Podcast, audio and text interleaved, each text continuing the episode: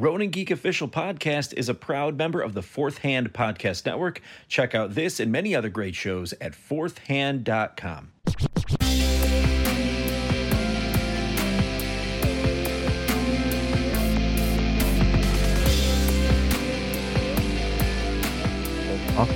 now, now we're going to do that all over again. This is Alex cool. Austin with one episode one thirteen. Uh, sorry, this is... God damn it. This is Alex Austin with episode one thirteen of Ronin Geek Official Podcast. We just did this whole preamble where we explain we're having COVID difficulties and all this shit's going on, but I forgot to hit record within Zoom. That's actually what we're recording on for this week. We're socially distanced, and I'm waiting on a COVID test results. That's what's going on in the world here. And uh, in on the pod with me today, all we have is Rob, because Adam has absconded from the podcast this week. Yeah, he's out. So, uh, me- me- out, out, out.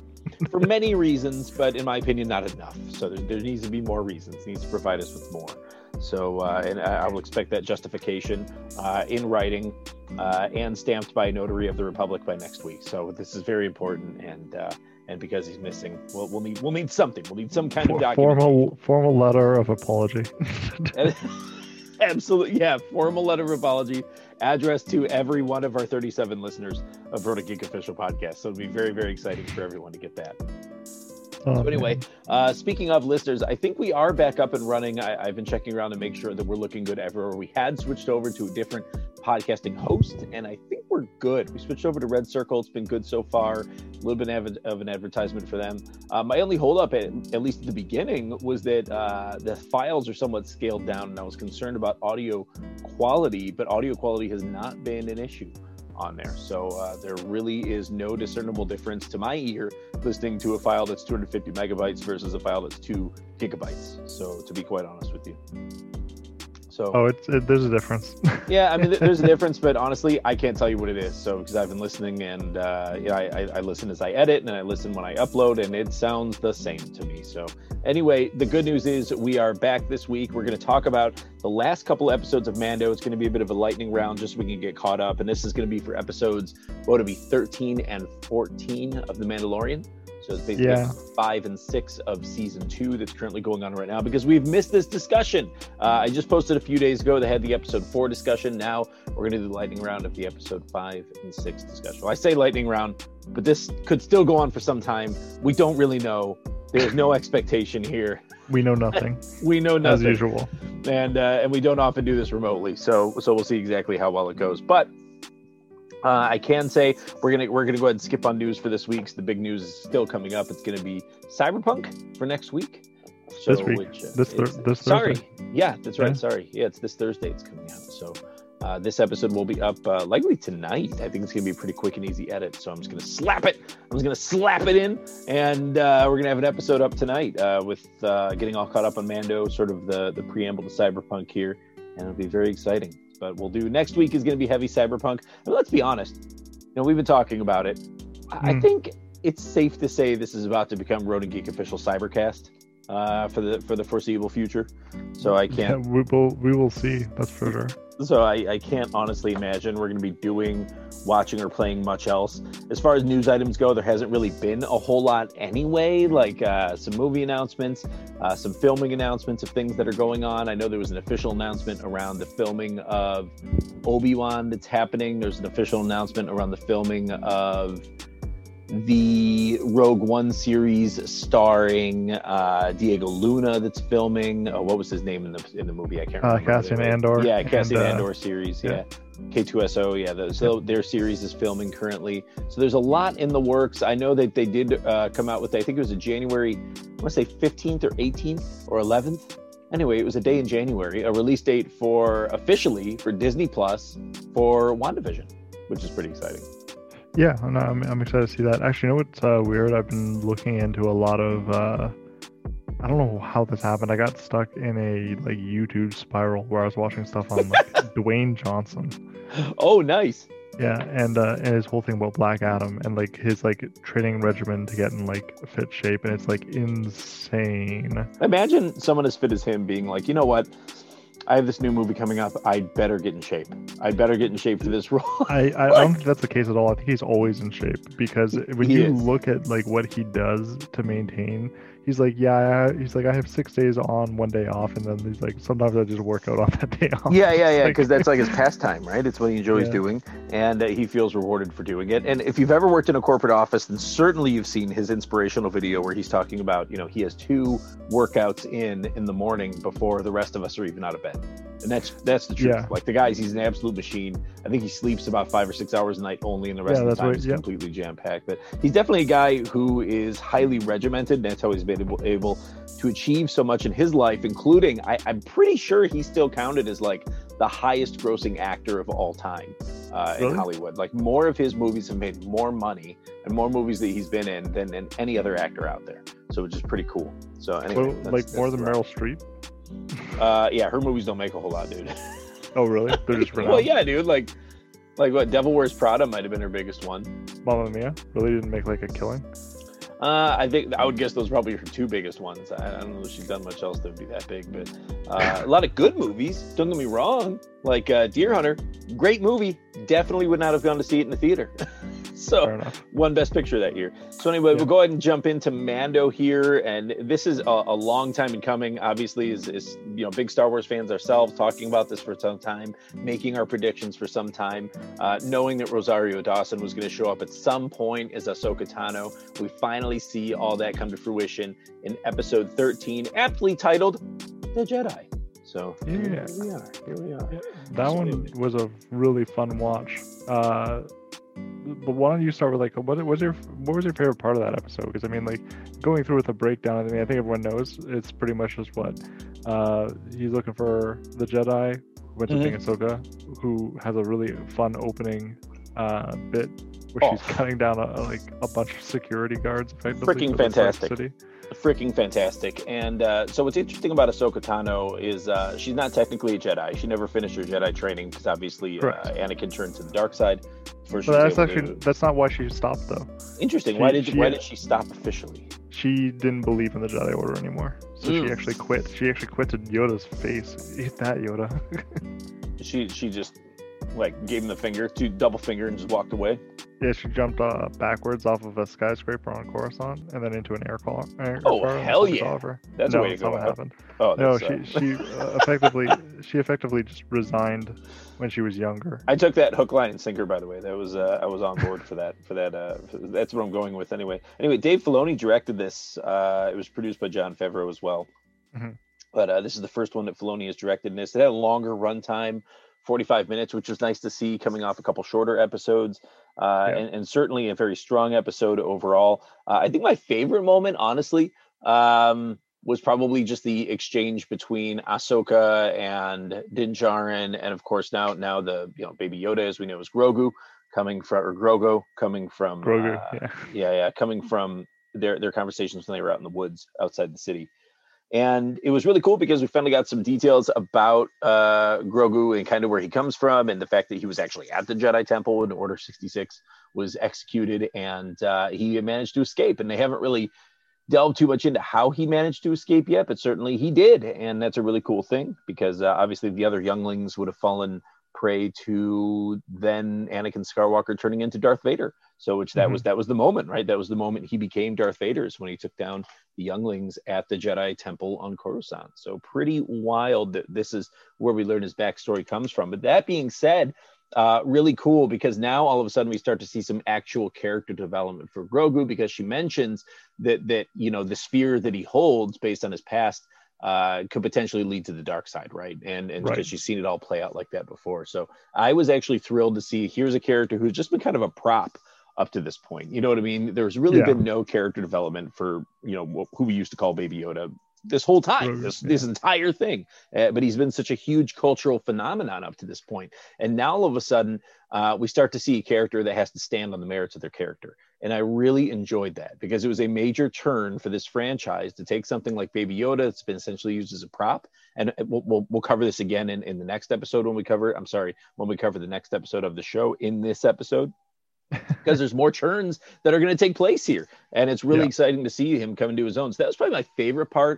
But I mean, that's like saying, dude, that's like saying, you know, my favorite part of this, you know, multi-icing cake was the top icing. You know what I mean? Like there was just, there's yeah. so much to love out of this episode. And uh, certainly I, I think this was just a piece of it, but you know, you, you can't discount the lightsaber battles that happened, which are the first ones we've seen in uh, all of The Mandalorian, which was really cool. It was really good to see how well Jedi and lightsabers and all of that fit into The Mandalorian, and and I like that they have set up Beskar as kind of the, like, I would I wouldn't call it like the, you know, the balance to the lightsaber situation, you know what I mean? But but certainly it, it can hold its own, you know what yeah, I mean? It can, and, and, yeah, it's uh, it's highly resistant. It's not actually impervious, right? Um, as we saw, yeah, yeah.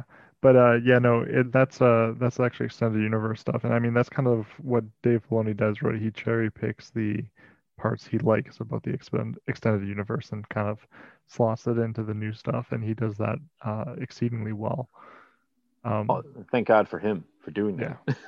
yeah, well, I mean, like a lot of that seems to be piloted by him, and I think that's a lot of it to do with the fact that he's like he was really close to Lucas and, and still is, um, and I think he he's obviously a fan. I mean, I think that anyone who watches any of his any of his interviews would know that. Oh, and, absolutely. Uh, And as a fan, he's probably consumed a shit ton of content, so he knows a lot of the extended universe stuff. So. Yes, totally, and that's obviously where all this Beskar stuff comes from, right? So he mm-hmm. set all that up, and well, uh, all the Mandalorian stuff, pretty much. Realistically, he had already directed more about Mandalorians by such a long shot before he even got to do The Mandalorian, right? Just coming Correct. Off of Rebels and all the others that have come before. So, you know, your, yeah. your Bo-Katans and your Sabine Wrens and all these people. Uh, very exciting that here's someone who really knows that that set of characters really intimately doing this live action series. So it's almost as if he he always knew he was on a path, you know, to do something like this. And he always had it in the back of his mind. But uh, obviously... Uh, Favreau is the guy who kind of empowers all that, right? Right. Is one of the big chiefs down at Disney and and, and yep. Lucasfilm. So anyway, yeah, uh, I really liked the, you know, the, the story of this episode is very simple. Obviously, Mando was hired by the people, like this sort of despotic ruler of this town to go and kill the Jedi that was plaguing them. Uh, obviously, Ahsoka Tano was plaguing them because she wanted one piece of information and one piece of information only, and that is, where is your master, to the woman who was holding the town down, the evil general woman. So, yeah. and uh, who, who wielded that badass Beskar staff at the end, and yes. uh, or pike, I guess you could call it. So, and then we come yeah. to find out that this master, and this is major spoiler territory here, uh, is actually Grand Admiral Thrawn is who Ahsoka Tano wants to know about. Right. What a fucking yeah. mic drop, man. What a fucking mic drop. My arms went up in the air. I cheered, hell yes, hell yes. I'm so excited that he's hinted uh, as, as being alive in this live action universe now. Man, I'm so excited. I still am. It raises more questions, though. There is so much more that that, that, that entails. You haven't finished Rebels, so you don't understand. What you're right, you're right. Yeah, yeah. I do still need to finish Rebels. Because the, the literal last episode of Rebels throws this whole thing into a weird, perplexing situation, and there is so much that rides along with Thrawn's return that that means that there's going to be the return of other characters that are known. Interesting, interesting, and and I think I know what you're referring to. I'm not going to say it on here for people who go well, and look that up. Go, go and look it up. You're going to say it? The time paradox? Oh, yeah. Yeah, no, so there, there's a bit of a, so spoilers upon spoilers here. You'll probably want to jump forward like five, ten minutes. I don't know, Alex, you can probably mark it, but. I probably won't for this episode. Fair enough. this, fair enough. This one's fast and furious in the editing. That's fair. Um, okay, so ultimately uh, what happens here is uh, we know that when, so Thrawn essentially went missing. Why is which is why he wasn't there for um, a lot of the movies, right? Because during Rebels, near the end of Rebels, he goes missing. I'm not going to say the instances of why he goes missing, but he does, along with um, Ezra Bridger also goes missing. Gotcha. Okay. As to why that's the case, I'm going to let you watch the show. And, and we never out. find out if Ezra Bridger is alive or dead at the end of it, right? Nor Thrawn. Okay. Okay. So, so that both means... of them disappear. Highly likely Ezra Bridger makes some sort of appearance, but probably not in the show. And the reason why I say that is this. It's been reported, and I can't remember if it was Deadline or whoever. Uh, I actually took a screenshot of it, and this is regarding Rosario Dawson's role as Ahsoka Tano. So it's actually been reported that she's now signed on for three Star Wars films being written, produced, and directed by John Favreau and Dave Filoni. And these are allegedly going to be the next three films to come out, starting in twenty twenty-three, is my understanding. Awesome. So, uh, so that's which, that's probably the Ezra bomb right there. Yep, that and Thrawn, right? I, I would suspect that's going to be the Thrawn arc as well. So, uh, oh, here it is. This came from we got this covered dot com. So Rosario Dawson reportedly signed on for three Star Wars movies. And obviously, it could Thrawn could be a portion of that. Uh, Ezra Bridger could be a portion of that, right? Grogu, you know, if he if he mm-hmm. you know becomes a mainstay character, could become a portion of that as well. But there's there's a pretty huge gap, you know, between uh, the end of Return of the Jedi, where Mando is taking place, and certainly the beginning of, you know, what is now canon in The Force Awakens. There's a pretty big gap in there of, of what just what happens. You know what I mean? Like, how does it get to the point where the Force has to then go to Rey and get Rey to start training to become a Jedi to save the universe, when, you know, we already have some of these older heroes kind of running around the galaxy? Uh, and yeah. I don't I don't know much about Ahsoka Tano's species, but I don't know. Do they live longer than humans? Would she still be um, you know, sort of fighting fit by the time? The same. Yeah, yeah, yeah. So anyway, she, she'd be an old lady then by the time they get to uh, uh, Force Awakens, so that, that would make sense. But yeah, it's just going to be interesting to see the different paths this takes, because uh, there's a lot of Jedi sort of running around the universe at this time, uh, the Star Wars universe at this time, and we just don't have a line of sight on. We're still all wondering if, you know, Cal Kestis is going to show up at some point, right? That's... From Jedi Fallen Order. Yeah, um, that's been my my big thing, is I think it's going to be Cal. And um, I think that there, there's a lot more reasons to have Cal than anybody else. Oh, he's an absolute shoo-in. The actor is still, he's still active, yeah. He's still young, he's still fit, he's ready to do the role, and uh, and he did so extremely well uh, acting out the portion in the game, right? In fact, that's easily uh, my uh, a more favorite Star Wars story of mine coming from that game than all of mm-hmm. the sequel trilogy. Uh, absolutely. But- But the reason why he's a better shoe-in, though, is re- regardless of all that, which is, that's all completely true, and I agree. Um, but the the reason why I think he's a better he's a better fit for this situation is because Grogu's experiencing something that Cal's already gone through, which was uh, damage with your connection to the Force. True. Which is mm. something that Ahsoka brings up pointedly. Uh, she says, "Oh, like, you know, him being out of he's be, he's like out of touch with it because he hasn't been using it. He he's kind of shut himself off from the Force." She's talking about Grogu.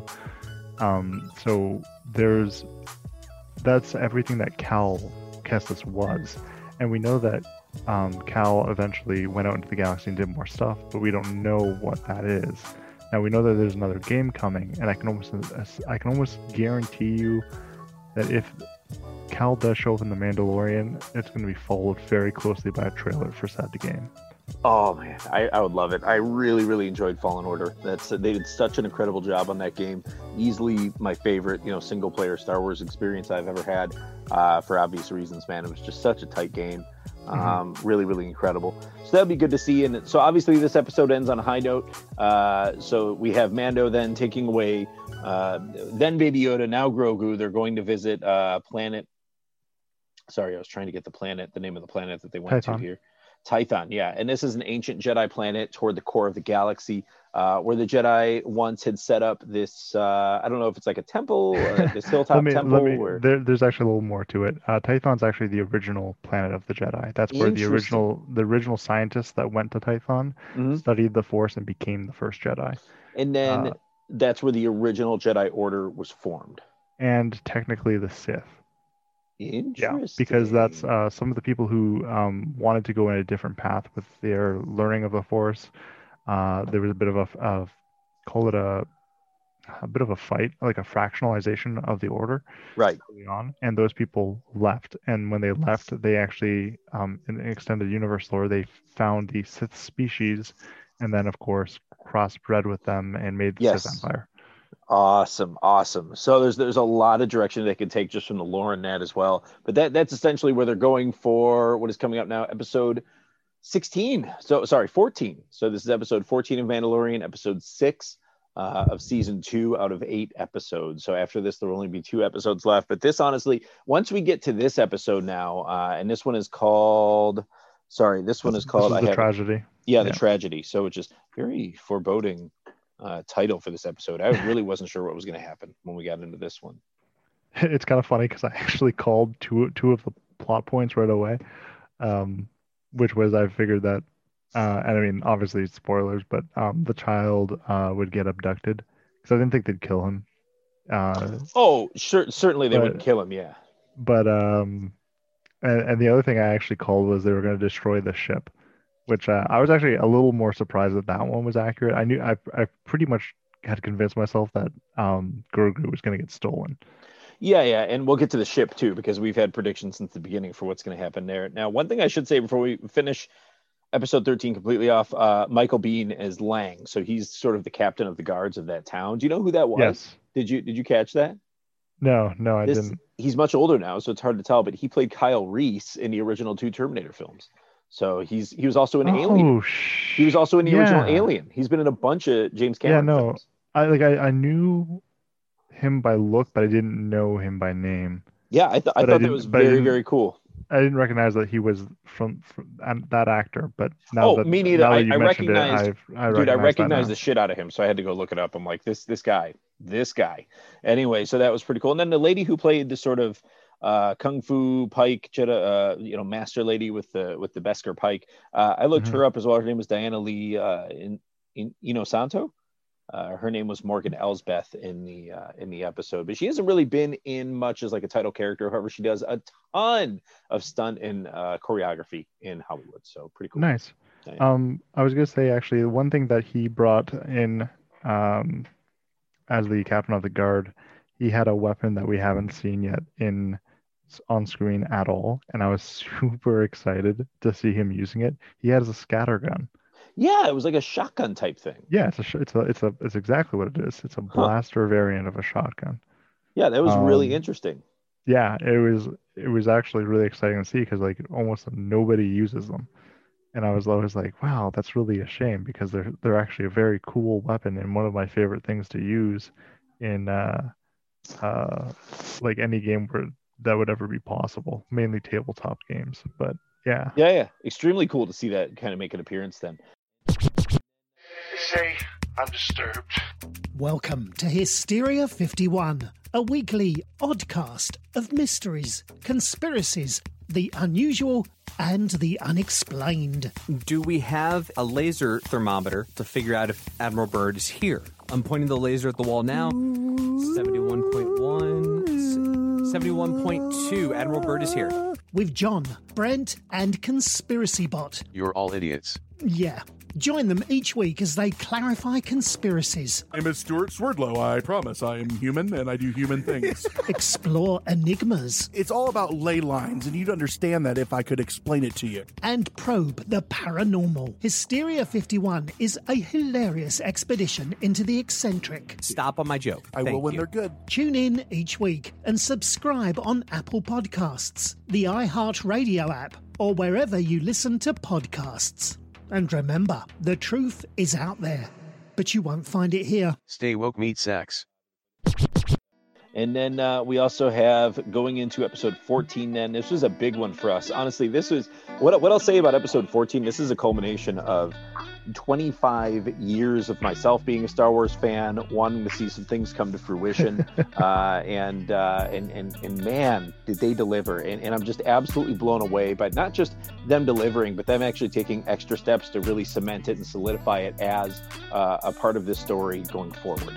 Like this, the show took a major turn in, in this episode, and uh, not not like not a distinct turn. It was always heading in a direction like this, but it just took a, a turn in that uh, th- there's certain characters now who are going to be more central to the story of this season at least, which is really cool, and hopefully far into the future, which we won't find out until the end of the season. But uh, so the first one of those that we should probably mention is uh, the return of Boba Fett uh, as as a main character in this episode. Uh, this is, of course, played by Temuera Morrison, who played uh, the beloved Jango Fett in the prequel trilogy, the yes. father of Boba Fett and the father of many hundreds of thousands of clones. So well, very, very exciting. Boba is also a clone. Technically, Boba is also a clone of, of his father. And then some crazy, and we'll just, at the top of this episode, we'll just talk about this real quick. So uh, a couple things they established here. Let's just get this out of the way, Rob. Uh, they, they are Mandalorians. They are Mandalorians. Jango Fett was a foundling, so they established this, which means he was a foundling I, of the Watch. Um, but the, pro- well, Okay, so not necessarily foundling of the watch, because foundling is actually a term I think that's used wider. Oh, for, for um, all and Mandalorians. I, and I don't know that for a fact, but I'm pretty sure, because foundling okay. is still relatively new. Okay, from, well that, that's fine. I, they do but, establish as well that he's a foundling, though, which does effectively make him a Mandalorian. Not necessarily. Well, it does, though. Not necessarily. Because yeah. No, not necessarily. They even because, had who we got the armor but, from. But wait, there's a there's a big caveat there. You're missing a piece of information. Remember that Jango may have been at one point Mandalorian, but he turned his back on them when he went to the cloning facilities. Correct, yes. And then when that happens, do you think Boba's a Mandalorian? Because he's definitely not. No, no, but I, I would say at least in, in the sense that the armor still belongs to them because it was given to them. And I don't think it's given on sure, a precondition. Sure, they have Mandalorian armor. Yeah, yeah I, I don't think it's given on the precondition that you stay Mandalorian or that you stay a part of the Creed, right? But, uh, and that's actually, so by the end of the episode, Boba Fett is actually showing a sort of lineage on the little hologram that he brings up, right? And showing, right. You know, you know, my father had fought in the, in the, in the Mandalorian Wars and, you know, here's, you know, here's this armor that was awarded to him and has been passed on to me. And, you know, it was just, it was cool to finally get some kind of lineage there to really cement him in as this character. Now, uh, in the Return of Boba Fett, a few things happen. I mean, one, the the first thing that happens in the course of the episode, this episode directed by Robert Rodriguez, actually, which is really which, interesting. I actually had no idea that was coming. So I was like, what?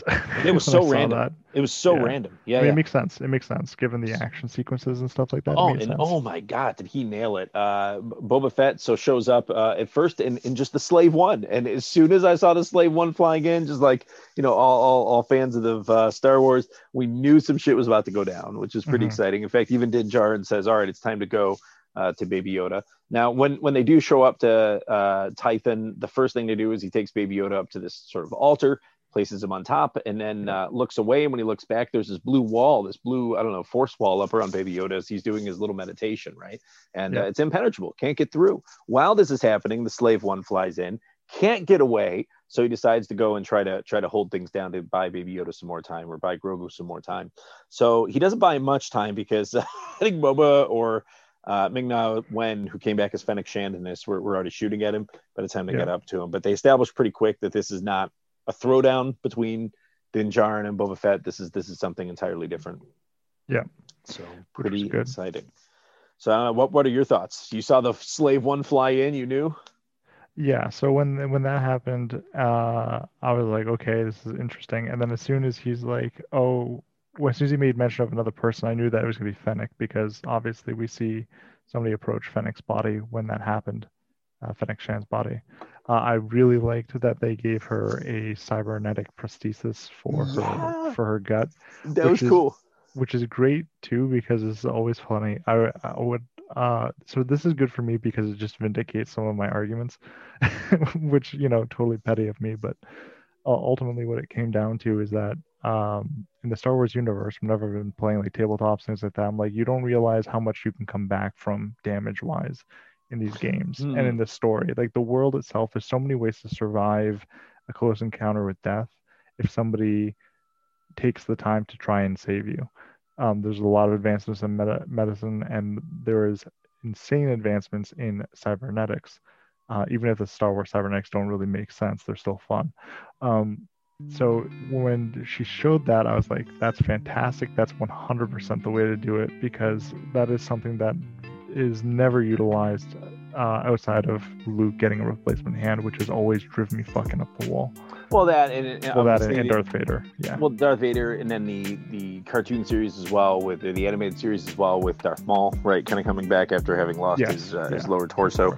So it's uh, it, it, it's it is interesting to kind of see that come into play here. And it was good because Fennec Shand, a uh, great character. Glad they brought Ming-Na Wen back for it. Uh, yeah, you know, she's like awesome. fifty? She's over yeah. fifty. Yeah. Like, no, dude, she looks like she's twenty. I'm like, what is going awesome. on? Yeah. So she's she's timeless, great actress. Been in a lot of stuff over the years, and, and it's really exciting to see her come back. Uh, She's in Agents of S H I E L D. Here you go. Yeah. Hell yeah, man. Hell yeah. That's right, which I'm also watching.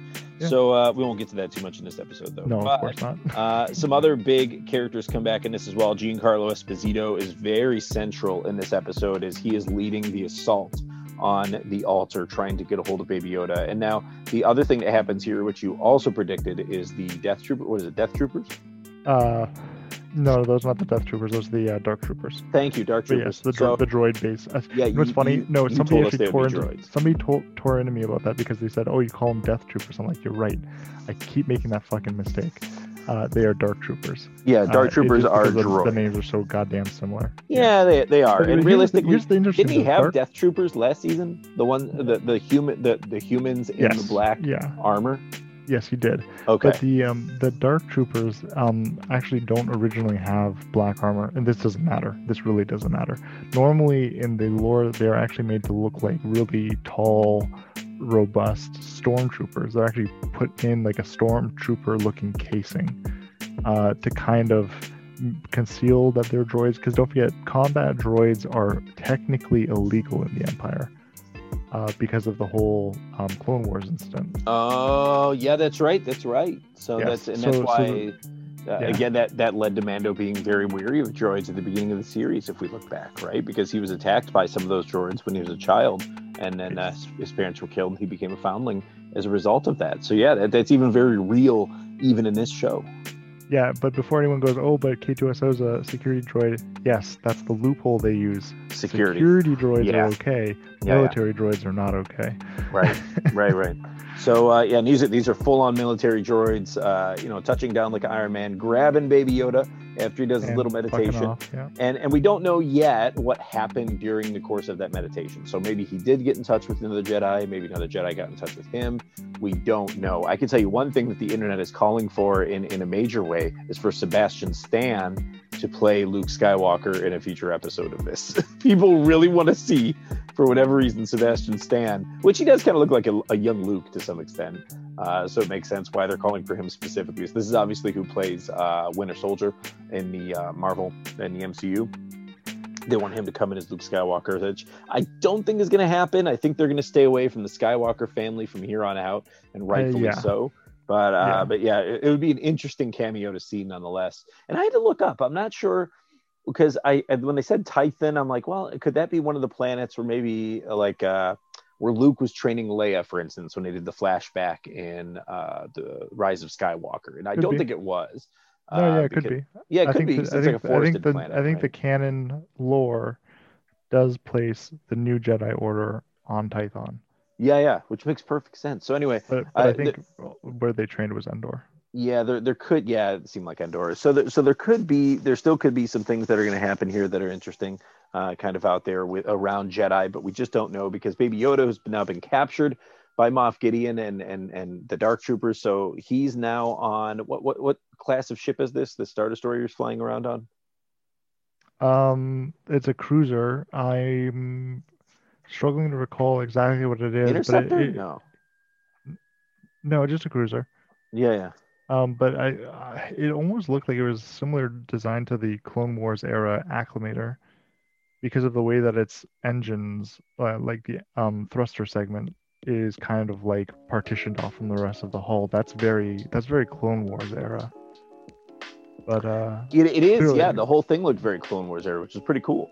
And then, uh, and obviously, we see some of those ships actually being disassembled at the beginning of uh, Jedi Fallen Order as well. I recall uh, those are some of the ones that are being disassembled on the planet where you are at first. Yep, the accl- so, acclimators and venators were being dis- disassembled, I think. So, uh, cool. Couple cool things here. One, Boba Fett uh, actually makes some sort of deal. He's trying to make a deal with Din Djarin early in the episode, saying, "If you give me my armor, I'll ensure the safety of you and the child." Right? That's kind of his deal he's trying to make there. And then, uh, and then certainly some some things go awry. The child gets kidnapped. Uh, the Razor Crest gets absolutely annihilated by Moff Gideon's ship. Just one yeah. shot. Done. Well, I love that. It's freaking gone, man. That was but, so but that's good. Exactly what happens when an unshielded ship gets hit by a turbo laser. One yeah. turbo laser. And that's important because now you understand exactly how much power is behind those, bla- those huge vaporized. fucking blaster towers. Oh, yeah. It's vaporized. Like that shit is just gone. There's no parts left. There's like there's like the little ball thing that they probably grabbed for some plot point, and then the Beskar staff, yeah. and that's yeah. it. Like there's nothing else left of this ship. So which no. I was absolutely dying from. So anyway, so what happened that we predicted has come to pass. The Razor Crest has been destroyed, and of course now Mando's gotten his first ride on a Firespray class ship, on the Slave One. So they go back to Navarro because he's now trying to recruit Cara Dune. And of course, through Cara Dune, he's trying to recruit Mayfeld uh, to help him locate Moff Gideon's cruiser so they can lead an assault. And this is because Boba Fett still wants to follow through on the deal to protect the child, which is fucking awesome. So, yeah. So now we have Fett, Shand, the Mandalorian.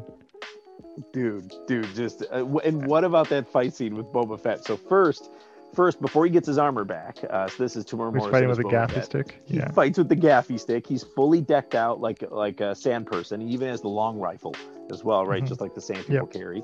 And uh, and so he just he's just ripping dudes apart with this gaffy stick. Just just clubbing them in the face. Their stormtrooper armor breaking off and flying everywhere. Very awesome fight sequence. When he gets the armor back, he's beating the shit out of this other group of stormtroopers, and he does this thing where he punches one in the stomach and it shoots a rocket directly into him from his yeah. gauntlet and sends the guy launching back, which is just so badass. But it was great to see like him come back and just be such an absolute savage. Uh, what a fucking awesome sequence to see take place in the Star Wars universe. And honestly, man, I it's my favorite episode of this series so far, having Boba Fett come back. Like, it's such a realization of childhood dreams to see him as a character, like a real character that they take seriously, right? Mm-hmm. And not just a prop for the background or somebody to toss into the Sarlacc. Like, this this is the Boba Fett that we all know and love, that we really wanted yeah. to see. This is the Boba Fett that fans of the expanded universe have wanted to see the entire time. This is a huge sort of coming to life moment for, for a character in the Star Wars universe that, that has just been so, so incredibly far past his due, honestly. Like, just, it, it it's was. painful how, how painfully far we are past him receiving his due. But here he is getting respect, and uh, and, and I'm thrilled, man. It, it was Absolutely actually... thrilled. Really fun to see, because that was in a lot of ways the book version of Fett that we've had in the extended yeah. universe for the longest yeah. time. But the one thing that I have to give them props, and I'm thankful that they did this, they didn't shy away from the fact of showing that he has um, all of the acid burns and and combat scars and stuff of his lifetime. Sure. Because a lot of that stuff paints him as a character. And so when they included that in and how he, he's presented to us in The Mandalorian, I thought that was fantastic. And also his armor and everything, right? Like, presumably a lot of the paint uh, from the armor being uh, melted off by the, the, the juices inside the Sarlacc. So when uh, when he fell in there, so it's pretty exciting to see even even that little detail uh, really being observed as well. So yeah. honestly, man, they just they, they nailed it with Boba Fett. Thank God they got Temuera Morrison back. He's he's the perfect guy for it. I, I think he just did such a fantastic job. Uh, I love that they've worked him in as as, as uh, a major character in, in the current season plot arc. Who knows what happens after? I, I suspect if if they're going to continue to get the response that they already have, uh, which honestly, I'm watching the memes on on the big pages I follow and everything for, for Star Wars and The Mandalorian. The Boba Fett memes have been far and like far and away uh, the most popular ones. Like uh, like uh, they're getting they're getting. twelve hundred, twenty-five hundred, thirty-five hundred likes off of a single meme, when I normally see a Baby Yoda meme get, you know, a few hundred. So so we're talking just a massive chunk of the Star Wars fandom is just all about this development specifically. Yeah. Like, yeah, everyone exactly. wants this so bad. And then once you pile on top of that, you talk about, you know, Ahsoka Tano coming out as a potential main character in future films where, where she's potentially battling the, the forces of Thrawn, you know, potentially seeing someone like Cal Kestis pop up, potentially seeing someone like Ezra Bridger pop up, potentially seeing, you know, the the, the sort of, I don't know, it's, you know, sort of uh, time dilation or time paradox sort of show up into this as well.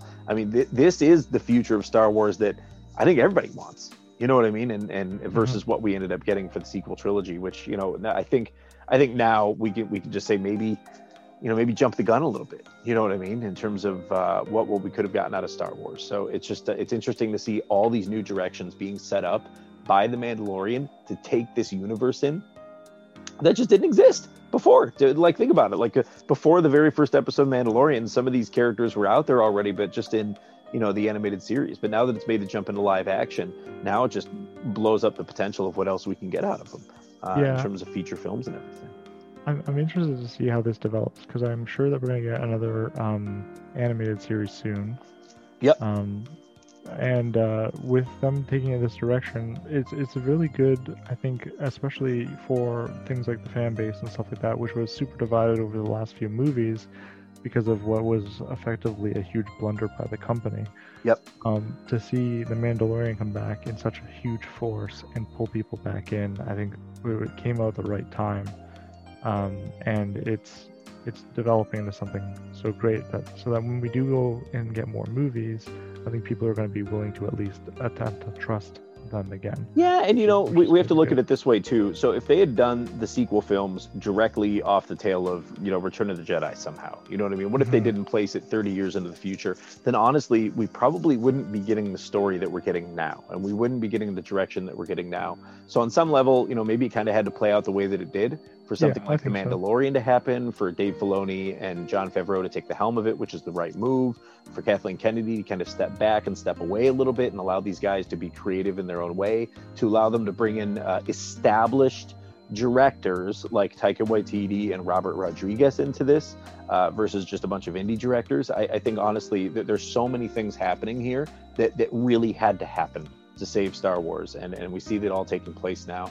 And uh, all I can say is just thank fuck for Filoni and Favreau, honestly. Like, just thank fuck for these guys. Like, I just, I, I can't imagine where we'd be without them at this point. If we didn't have Mandalorian, uh, I probably wouldn't be too much of a Star Wars fan at this point if it wasn't for Mandalorian, uh, because it really saved it for me.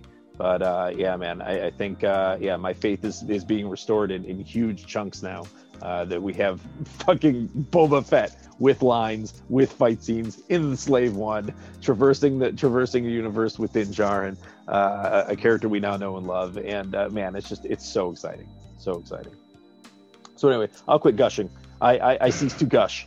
So uh, predictions, though, what do you think for this next episode? Obviously Friday, we're coming up here. Uh, we're gonna get episode seven of season two, or episode fifteen overall. Obviously, I think this will be kind of the the gathering of Mayfeld and tracking down, you know, uh, uh, Moff Gideon's ship, and maybe even going after him. But I, I think the big showdown is definitely going to happen in uh, episode eight.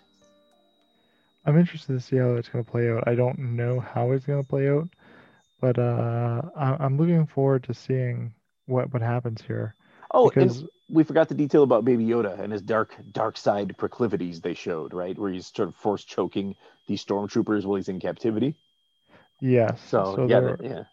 So there was that, and so, but I mean, we've seen him force choke people before. Yes. Um, it has happened like, once before, Cara Dune, right? Cara Dune, yeah. yeah. Um, so I mean, we we know that he knows how to do this. It's not like it's some secret technique. I don't think it really is even probably that difficult to do a force choke. It's pretty much like I'm going to use move and pinch something down. Uh, but the.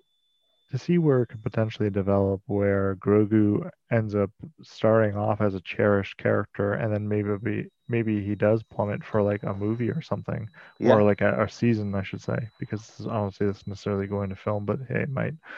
Um, and then come back in a redemption arc. I mean, I think that that's really possible. The, the problem that I have here is that remember that he's fifty, so mm-hmm. like the fact that he's fifty is important to remember, because that means that. In this universe timeline, he's not going to become an active primary character anytime soon. Correct, correct. So I mean, like, you, you'd be looking at a at a you know whatever his species is, maybe around one hundred or one hundred fifty, they become a prominent character, right? Yeah. So there's there's a good chunk of time that's probably going to pass. I think that he'll be kind of instrumental in rebooting the new Jedi Order. Yep. Uh, after, since uh, Luke's now canonized blunder. Yep. Um, I think that that's totally possible, and I think that whoever helps him along is going to be somebody who's going to be prominent in the future as well. Um, yeah, and then don't uh, die before them. Yeah. That could even be a character they build to kind of take us even past, you know, the the sequel trilogy, right? Who knows? Who knows? It could go. It could kind of go anywhere from there.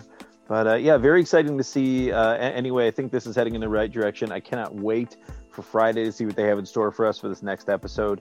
Uh, I'm just absolutely blown away that we're getting Star Wars this high quality. I think, honestly, the last two episodes of Mandalorian, uh, it's my favorite Star Wars that's happened since, uh, uh, at least on live action, since um, the original trilogy. Like, honestly, it's just it's it's just so absurdly good. Uh, there's just no way to not love it if you're if you're a big Star Wars fan. So, yeah, exciting stuff all around. But um, anyways, that's that's been our journey with Mando. So I guess we could do some playing and watching real quick and then wrap it up. Sure. Yeah. Well, what have you been up to?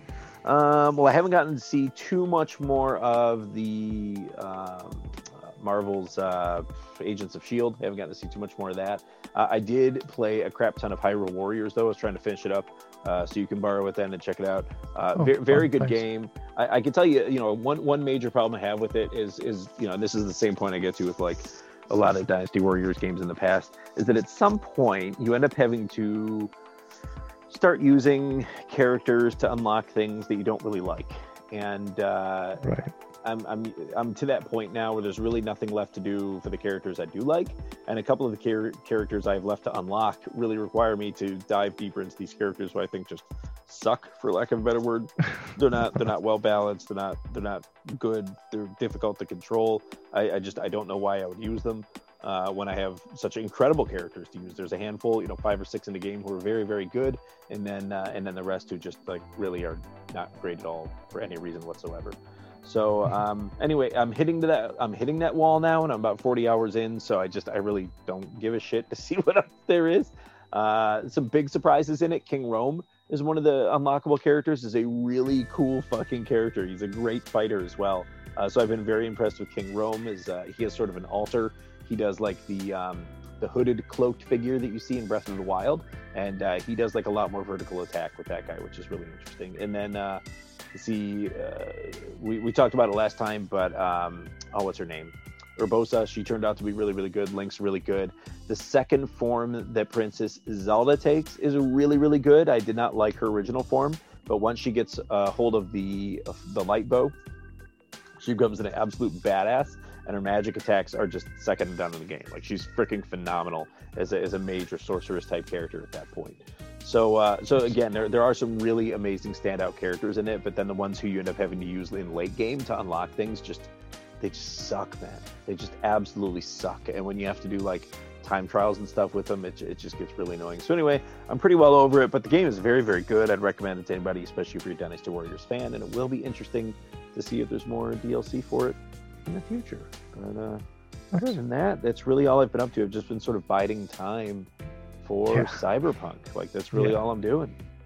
Uh, yeah, you and me both. I mean, I've been playing a lot of um, uh, some older titles, or titles that I just didn't get time to get around to, and I'm, like, really happy that I found the time to get around to them. Uh, so, like, I've been playing, you know, Risk of Rain two, which I've talked about before, just kind of like a horde shooter game. Um, new D L C came up for Warhammer, Total War. Yep. Um, uh, but I've been playing things, you know, Phasmophobia's beta, trying out the prison level, playing Project Zomboid because I've had my zombie survival thing going, resurging. Is that like a top-down or? Uh, yeah, it's top-down. Uh, it's really, really intricate zombie mm. survival, but it's okay. a lot of fun and it's multiplayer. So it's a really good time, especially oh, yeah. with friends. But actually, I've been playing something on the Switch, and I think, Alex, you might want to look into it. Have you played Starlink yet? No, I have not. Okay, so Starlink is a game that's like a, it's like a sci-fi starfighter game. Um, and it's really fun, and just happens to, for some reason, have Star Fox in it. uh, yeah, so I do know of the game, and this is this, so this came out last year. Right, came out yeah. for last holiday season, and because I remember the ships uh, haven't come out for it as well. Although they weren't, they weren't widely sold in stores. I think they yes. typically have to get them online. Um, you yeah, get the digital ones in the in the Switch store.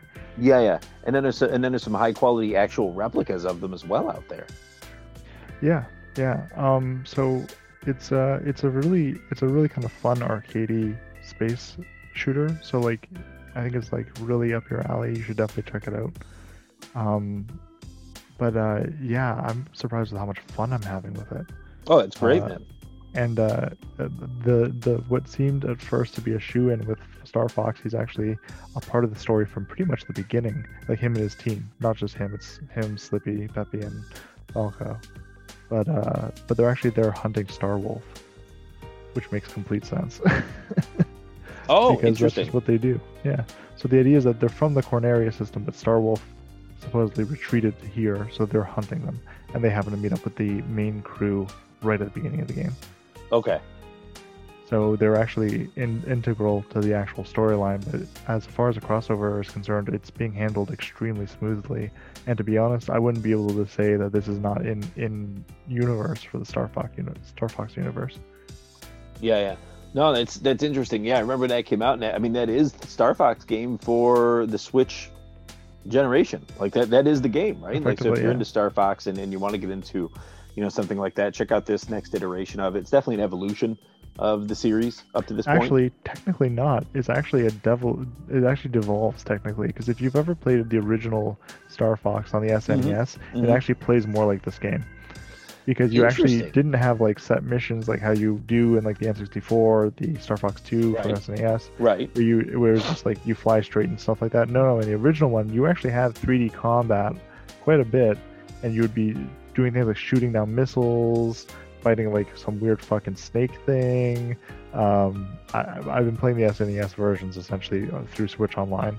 So, yeah, the, which if you haven't played those yet, if you've got Switch Online, you have free access to the S N E S and uh, N E S bundles. Uh, download them.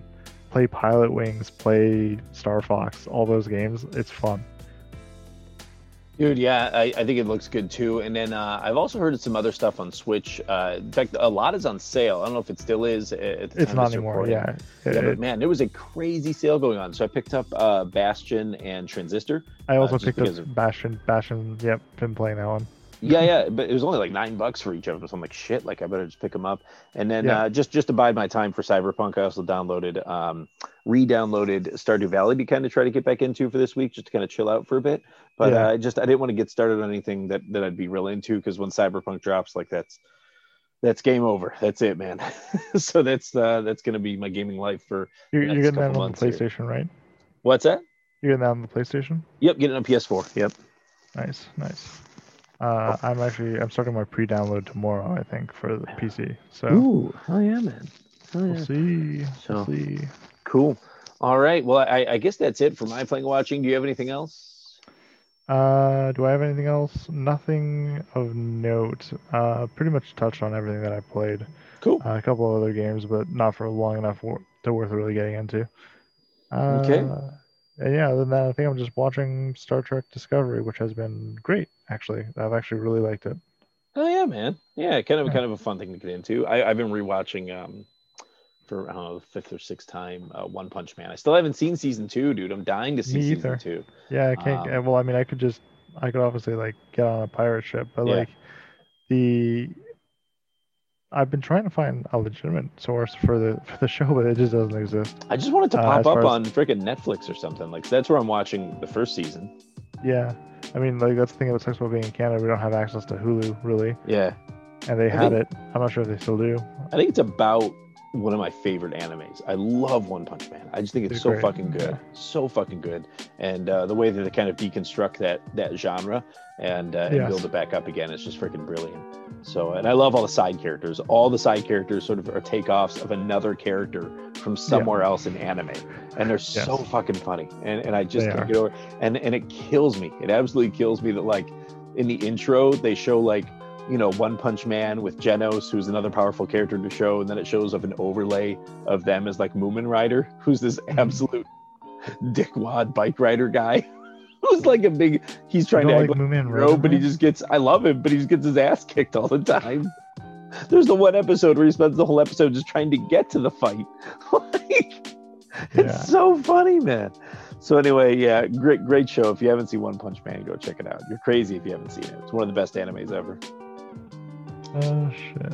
Cool. All right. Well, that's all I got. And we can cut it off now. Make make it a quick and easy edit for me tonight. I'm just going to plug it in, toss some music on. We're good to go for episode one thirteen of Ronin Geek Official Podcast. And Adam won't have missed all that much, except for the, the wonderful Mando discussion. So, except some of the most important shit ever. Well, this honestly, it's probably the most we've ever gushed about Star Wars on the show, like by a long shot. Maybe since uh-huh. like Fallen Order. So uh, for a while, yeah, yeah, yeah. So it's it's maybe a once in a lifetime thing, or maybe it becomes the new thing, right? And uh, just so you know, too, I am referring to our show more as Ronin Geek News now. So I, I don't know if it's going to become an official thing yet or not. Uh, I was going to run it by you guys to see what you think, but I, I just think Ronin Geek News is easier. I'm so sick of saying official podcast, so I just want to make it easier. Ronin Geek News. We we should. Why would you call it Ronin Geek? Well, I, I feel like news is the is the is the uh, indicator of what it is that we technically do uh, on a week to week basis. So news and current events, things like that. So anyway, we'll get to that in the future. But uh, we should be up and available everywhere now. iTunes, we're back up on Spotify, uh, iHeartRadio, Google, you name it, man. We're everywhere now. We're back up. I even I even registered for Stitcher and Amazon Music. So we, we are officially just fucking everywhere at this point. So there's no reason to not be listening or subbing to the show. So please do. And I would appreciate it. So anyway, this is Alex Dawson signing. Uh, Alex, bleh. Who am I? Alex Austin. Signing off for episode Rob. one thirteen. So, and Rob. All right. Thank you so much. Thank you.